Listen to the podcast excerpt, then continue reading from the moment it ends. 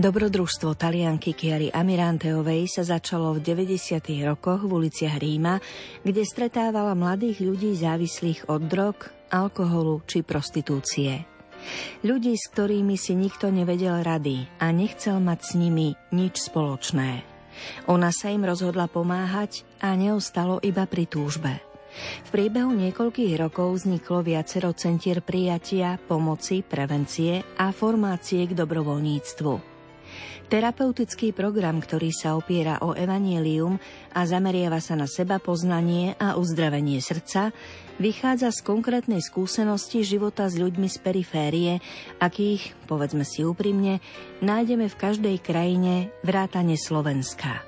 Kiarin príbeh je nesmierne silný a od minulého roka ho na pultoch knihkupectiev nájdete aj v Slovenčine. O autobiografickej knihe Zostane len láska budeme hovoriť v dnešnej literárnej kaviarni. Nezaručujeme, že jej počúvanie bude úplne príjemné, ale na 100% bude inšpiratívne a vyrušujúce v tom najlepšom zmysle slova. Počas nasledujúcej polhodinky sa na vás tešia hudobná redaktorka Diana Rauchová, technik Matúš Brila a slovom vás bude sprevádzať Danka Jacečková.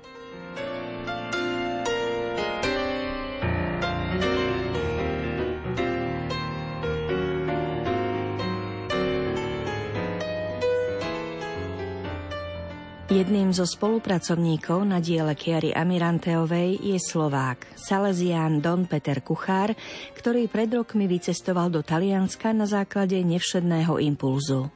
Úplne na začiatku bol jeden príbeh, ktorý som našiel v časopise Výťazstvo srdca. Tam sa opisovalo príbeh jednej talianky Angely, ktorá bola nemanželské dieťa, prežila teda ťažké detstvo v rozličných ústavoch, potom aj v adoptívnej rodine a tak ďalej. čo sa jej dotklo, čo ju zranilo.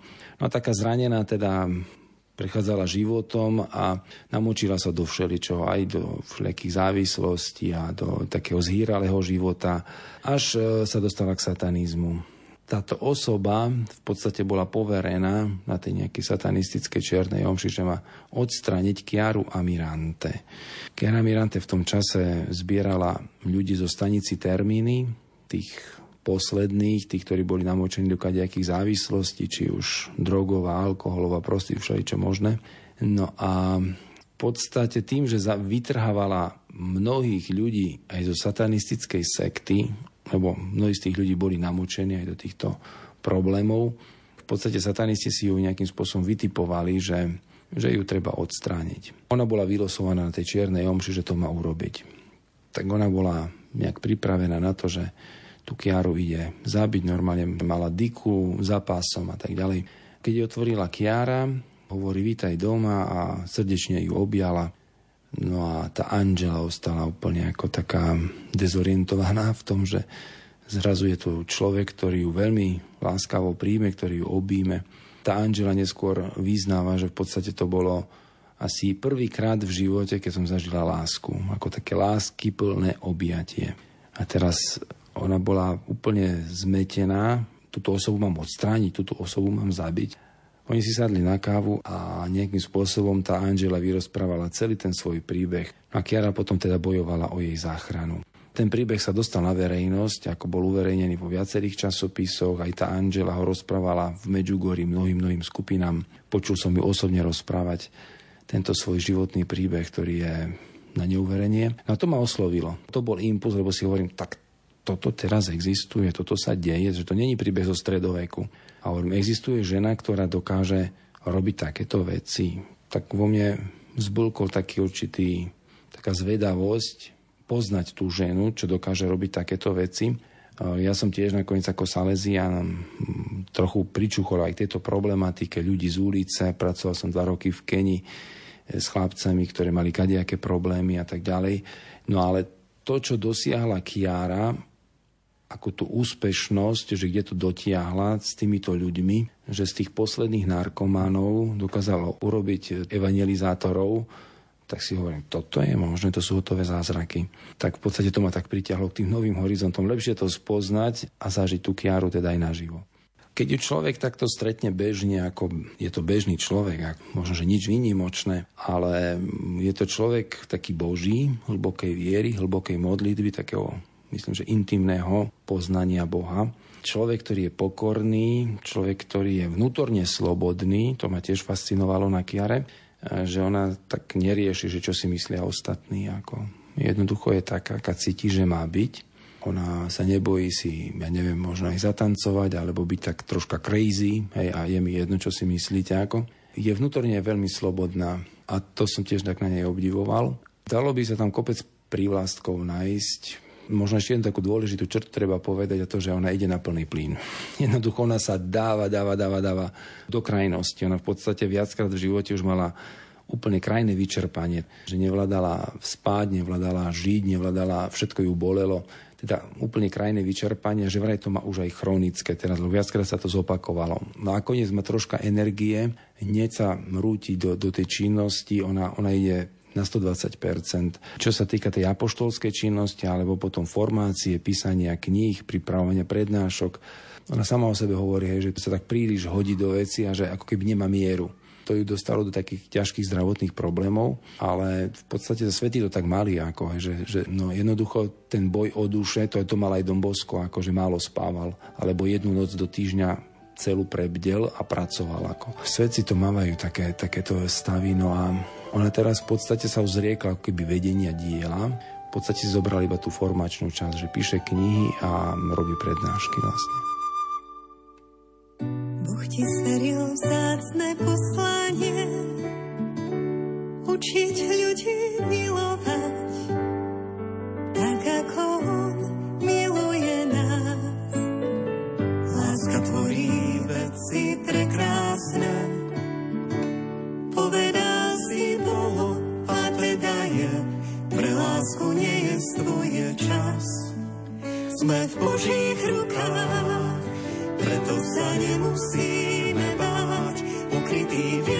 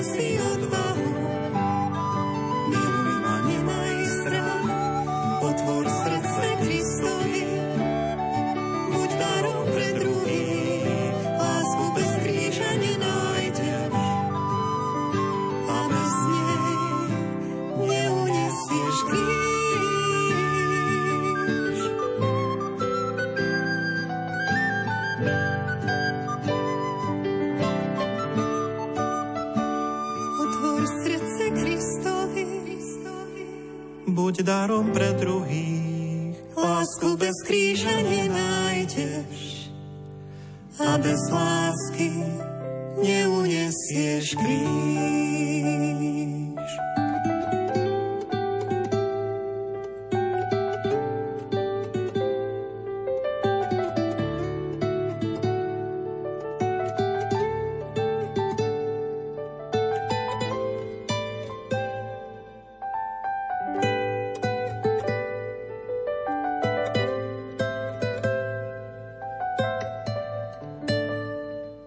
Počúvate literárnu kaviareň, rozprávame sa s Donom Petrom Kuchárom, ktorý osobne pozná Kiaru Amiranteovú, autorku autobiografickej knihy Zostane len láska. Poďme sa teraz pozrieť na aspekt viery, na to, aké miesto má v Kiarinom diele, v komunite Nové horizonty. Kiara je charizmatický človek. Ten človek, keď vás obíme, to objate cítite aj 2-3 dní. Ako skutočne stalo sa mi to, môžem to potvrdiť. Mm, je veľmi milosrdná, je veľmi dobrá. Možno, že by mohla byť aj náročnejšia, aj prísnejšia. Osobne, kedy si tak myslím, keď ju porovnám s mamou Elvírou alebo tak nejak štenákolom. Je veľmi úprimná, veľmi otvorená. Ona v podstate povie, či má problém, alebo aj na tej svojej takej duchovnej ceste. Tá otvorenosť nových horizontoch bola neskutočná, to je ako v podstate ako, ako spoveď prakticky, hej, že oni tak dávali, že toto toto mi nejde, v toto som slabý, v tomto som krehký, v tomto som v úvodzovkách závislý, alebo neviem, bez toho neviem žiť, alebo že oni tak to povedia v tých, tých skupinách a tak a to ide od Kiary vlastne, no. Že ona je tak úplne ako také božie dieťa, taká priezračná žena.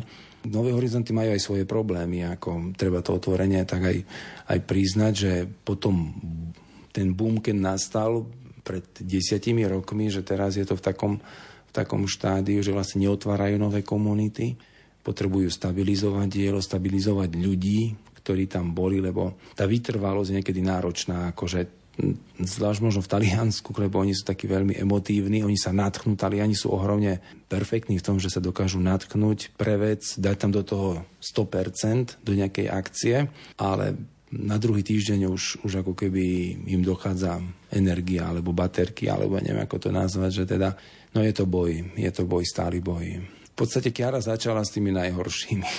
Toto je, v tom je obdivuhodná. Tých ľudí, ktorí už nechceli zobrať do iných komunít, tak si zobrala ona. A to boli teda často možno aj psychiatrické prípady, alebo ľudia, ktorí boli namočení s satanickými sektami, keď tam opisuje v tej svojej knihe tú prvú komunitu, tam sa diali veci strašidelné, ako, ale aj také božie.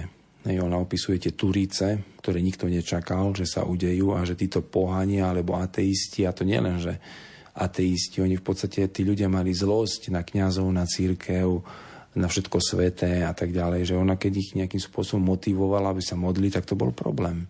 Ale urobili si ten deviatník a to všetko bolo také cez zuby, ale potom na ten deviatý deň hovorí, že také vyliatie Ducha Svetého, ako sme tam zažili, ja som niečo také nezažila, že tí ľudia, ktorí sa nikdy nemodlili, sa zrazu modlili celý deň. Od rána do večera, že ja som mal problém po 4 hodinách dostať na obed. Akože tam sa diali veci, tam sa diali vnútorné uzdravenia, fyzické uzdravenia. Tí ľudia sa očisťovali od, od zla.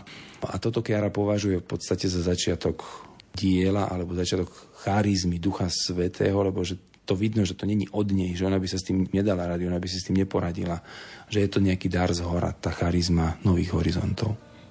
Hovoríme o Kiare Amiranteovej, ktorej na Slovensku vyšla kniha Zostane len láska. A práve z nej si po chvíľke hudby prečítame ukážku. Tam, kde si ty, vracia sa život tam, kde ty kráčaš, rozkvitne i púšť. Tam, kde ty hľadíš, rozjasní sa nebo.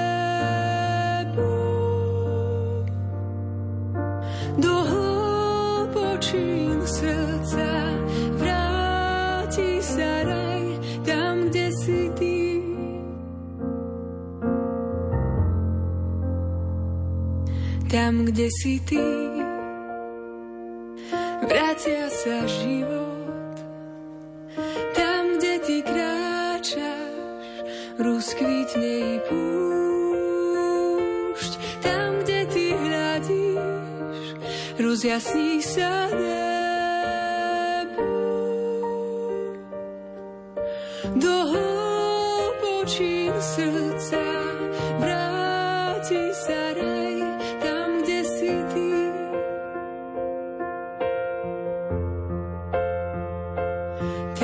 Si ty. Vracia sa život tam, kde ty kráčaš, rozkvitne i si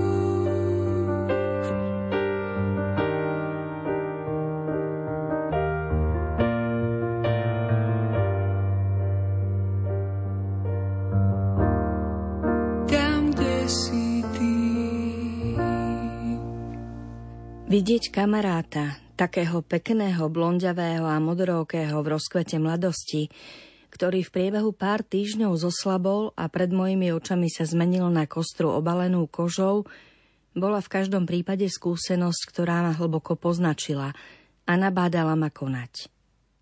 Stanovila som si cieľ – Urobím všetko, čo je v mojich silách, aby sa už nestávalo, že z mladých ľudí ako Giorgio, hľadajúcich šťastie v umelom raji, ktorý sa razom zmení na príšerné peklo, sa v priebehu niekoľkých dní stanú živé kostry a zomrú bez toho, aby si vychutnali krásu života. Koľko je takých ľudí na svete, lebo sa nenašiel niekto, kto by im včas dokázal ponúknuť mnoho perál svetla, ktoré sú ukryté v Božom slove. Stravujú ich drogy, AIDS a všetky iné neduhy, ktoré ich zabíjajú. A na rozdiel od Georgia nenachádzajú pomoc ani vo viere, ktorá by ich sprevádzala bolestivým okamihom prechodu do väčšnosti. Keď prišli veľkonočné sviatky, Opäť som sa rozhodla vyhradiť si niekoľko dní na modlitbu v Medžugorí, aby som znovu ponúkla pánovi tento výkrik ľudu noci, ktorý mi aj naďalej deň čo deň prenikal do srdca. Nadovšetko som potrebovala svetlo, aby som pochopila, akou cestou mám ísť. Na jednej strane som si bola istá, že to bol on, kto ma požiadal o zriadenie novej komunity – na druhej strane som však nedokázala nájsť spôsob, ako to urobiť. A všetky dvere sa zdali byť zatvorené. V tom čase som sa snažila robiť všetko tak, aby som zintenzívnila svoj život modlitby. Dodávala mi silu ísť dopredu. Potom som svoje predstavy predkladala biskupovi Salvatoremu, aby sme spoločne spoznali Božiu vôľu. Snažila som sa všetko robiť v poslušnosti, lebo ma veľmi zasiahlo Božie slovo, ktoré hovorí Kto vás počúva, mňa počúva. Ja som vinič, vy ste ratolesti. Kto ostáva vo mne a ja v ňom, prináša veľa ovocia, lebo bezo mňa nemôžete nič urobiť. Pri druhej ceste do Medžugoria bol pre mňa veľmi dôležitý čas, ktorý som strávila na Podbrde, hore prvých zjavení.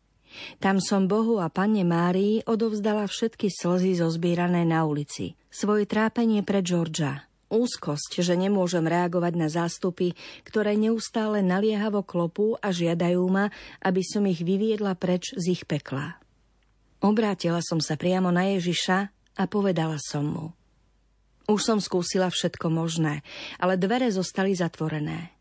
Dal si mi do srdca vnúknutie, aby som založila komunitu, v ktorej budem žiť podľa Evanielia a prijímať svojich trpiacich bratov.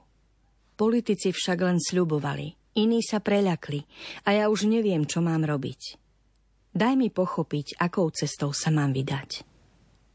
V tej chvíli som v duši pocítila silné svetlo, vďaka ktorému som jasne nanovo pochopila, aké je dôležité nielen žiť podľa Evanília, ale žiť ho čo najvernejšie bez polovičatosti či vlastných interpretácií.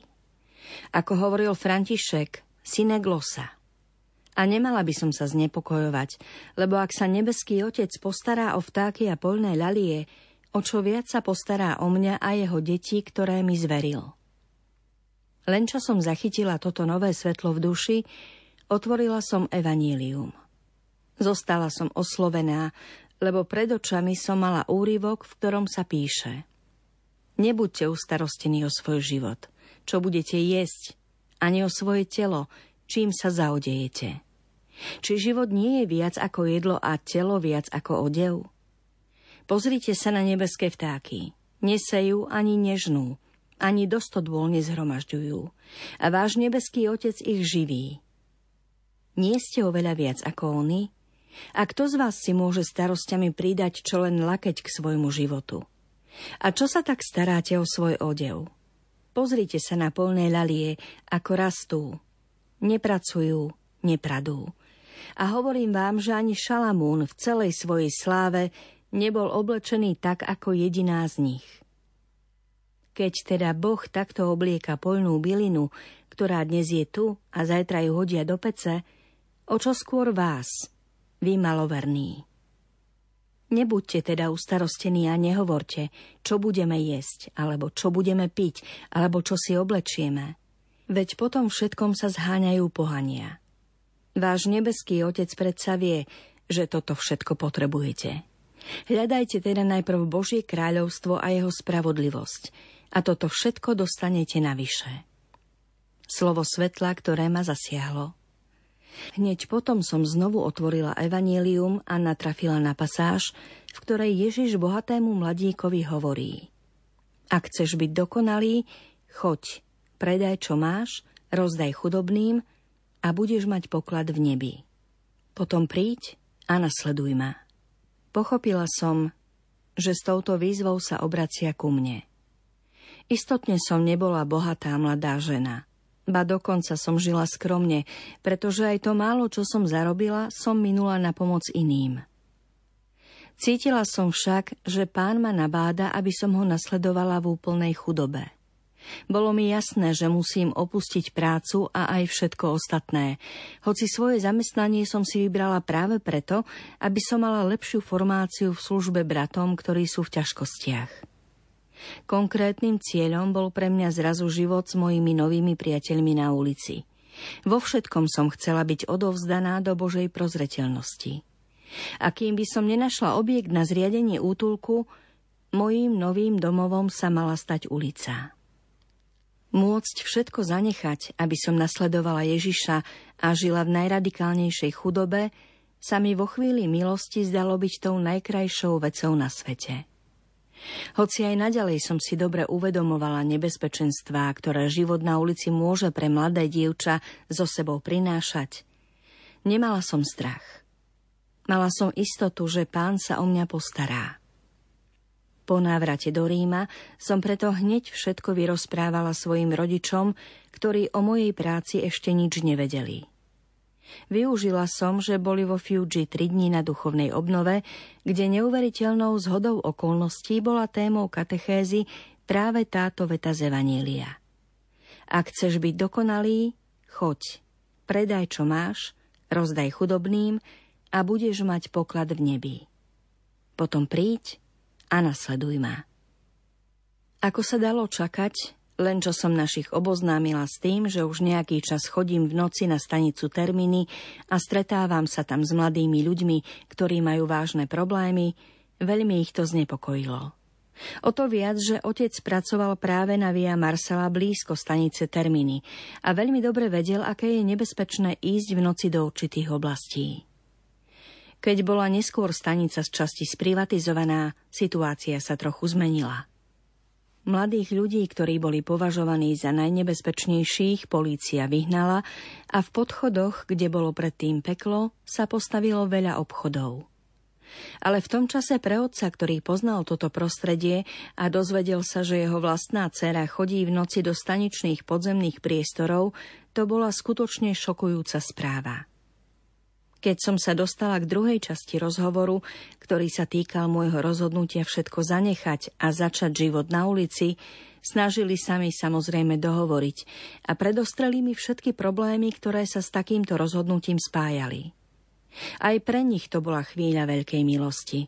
A preto aj napriek tomu, že najprv boli zarazení, až zdesení, u otca to bolo očividné, u mami trošku skrytejšie, obaja mi nečakane povedali – iste nebudeme namietať voči tvojej túžbe nasledovať pána.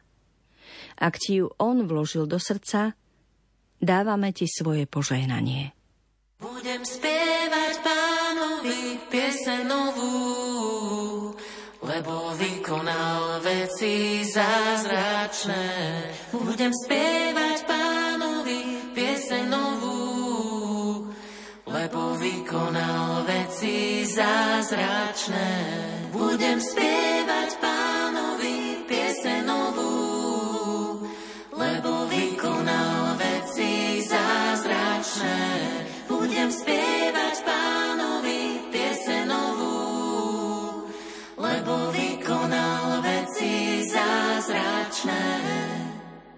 Našim hostom je Don Peter Kuchár, Salesián, ktorý strávil dlhší čas v komunite Nové horizonty a pôsobil tam ako kňaz.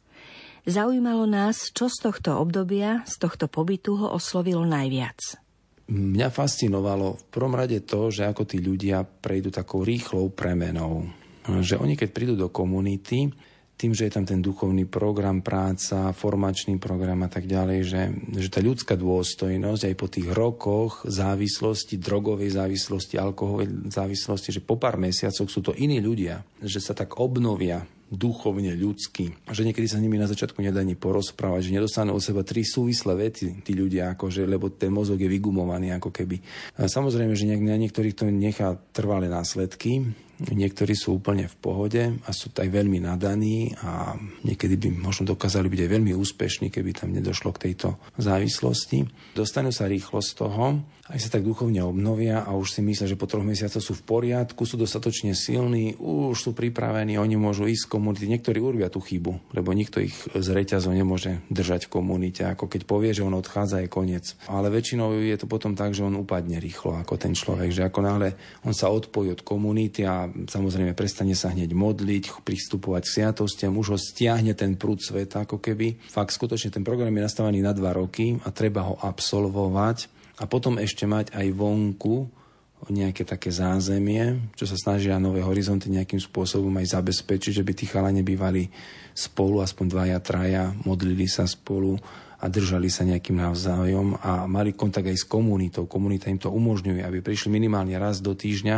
na tie chvály, ktoré tam máme každý štvrtok večer, aby, aby mali z čoho čerpať tú duchovnú sílu, aby vydržali na tej ceste. Tam človek nejakým spôsobom zistí, že v každom človeku je hlboká priepasť, ktorú môže naplniť len Boh, aj keď sa to na vonok nezdá a stretávame tých ľudí tak vonku, všelijakých, aj takých, čo nadávajú na církev. A toto je myšlienka od Pascala, veľký vedec, ktorý toto vyhlásil a skutočne tak funguje, že v každom človeku je tá hlboká priepas. A toto mňa fascinovalo, že tí lotri v úvodzovkách, ktorých máme, stretávame a nedávame do nich žiadnu nádej, hej, napríklad pred kostolom žobrať nejakého toho, čo je na polovicu opitý, alebo ja neviem, vidíme, že všelijakých tých ľudí na okraji spoločnosti stretávame, že, že aj tam je šanca. Ľudia dokážu povstať k novému životu dokonca robiť evangelizáciu pre druhých a privázať druhých k Bohu. Ako to sú také hotové zázraky. A toto bolo pre mňa, že som neveril, že niečo také môže existovať, že toto sa môže podariť. Don Peter spolupracoval aj na slovenskom vydaní knihy Zostane len láska, ktorá u nás vyšla minulý rok a v ktorej sme už v dnešnej literárnej kaviarni zalistovali. Boli sme zvedaví, ako vníma túto výpoveď Kiaria Miranteovej. Je to fascinujúci príbeh, ktorý sa zdá až nereálny, to, čo Kiara nejakým spôsobom prežila, že tam je veľa takých výnimočných situácií a z toho životopisu jej sa dá vyčítať, že ako nás vedie Boh, že ak človek sa mu dá k dispozícii, že tam sa nedejú náhody, ako keby aj, aj, aj veci, ktoré nejakým spôsobom sú možno tragické alebo ťažké, že to, to, ona skoro sa stala ateistkou, ona to otvorene povedala v tej knihe, že ona mala takú krízu ateizmu, a to bola hlboko veriaca žena, ktorá bola zasvetená vo fokoláre, pomohla stovkam ľudí dostať sa bližšie k Bohu. Ale potom prišla do takejto nejakej vnútornej suchoty, to je tá púšť, o ktorej svedci rozprávajú. A potom jej tak bolo vyjavené, že teda bolo potrebné, aby tým prešla, aby pochopila tých ľudí z ulice, ktorí často sú na hrane ateizmu v beznádeji, že ten život má nejaký zmysel vôbec. Ako ona to prežila a tým pádom dokázala lepšie pochopiť, že to, čo oni nosia v tej duši. Určite stojí za to si ju prečítať, aj keď sú tam aj silné veci. Je to inšpiratívny príbeh, si myslím, pre každého kresťana. Lebo tam je naznačené, že čo dokáže Boh urobiť človekom, ktorý sa mu úplne dá dispozícii. Za to kérou sú hotové zázraky. Kopec stovky uzdravených ľudí, stovky obratených pohanov na kresťanstvo so živou vierou. Ako je to celé hnutie osôb, nehovoriac o celebritách, ktoré sa obratili a ktorých Kiara inšpirovala, Andrea Bocelli, Nek, Mateo Mazotto, to sú všetko ľudia z vysokých spoločností a zostali veľmi fascinovaní tým Kiarín príbehom. Kiara Amiranteová nám rozpráva svoj príbeh bez ostychu a otvorene, aby každý z nás našiel silu urobiť raz a navždy veľmi odvážnu voľbu a rozhodol sa pre cieľ v prospech svetlá pravdy. Pravdy, ktorá je život života, ktorý nám už na tejto zemi môže darovať kúsok neba. To boli, milí poslucháči, slová Andreu Bočeliho z predslovu knihy Zostane len láska. Ak vás jej čítanie osloví, už teraz sa môžete tešiť na ďalšie jej dielo, ktoré čoskoro vyjde v Slovenčine pod názvom Vnútorný pokoj. Hosťom v dnešnej literárnej kaviarni bol Don Peter Kuchár a spolu s ním vás pozdravujú aj hudobná redaktorka Diana Rauchová, technik Matúš Brila a moderátorka Danka Jacečková.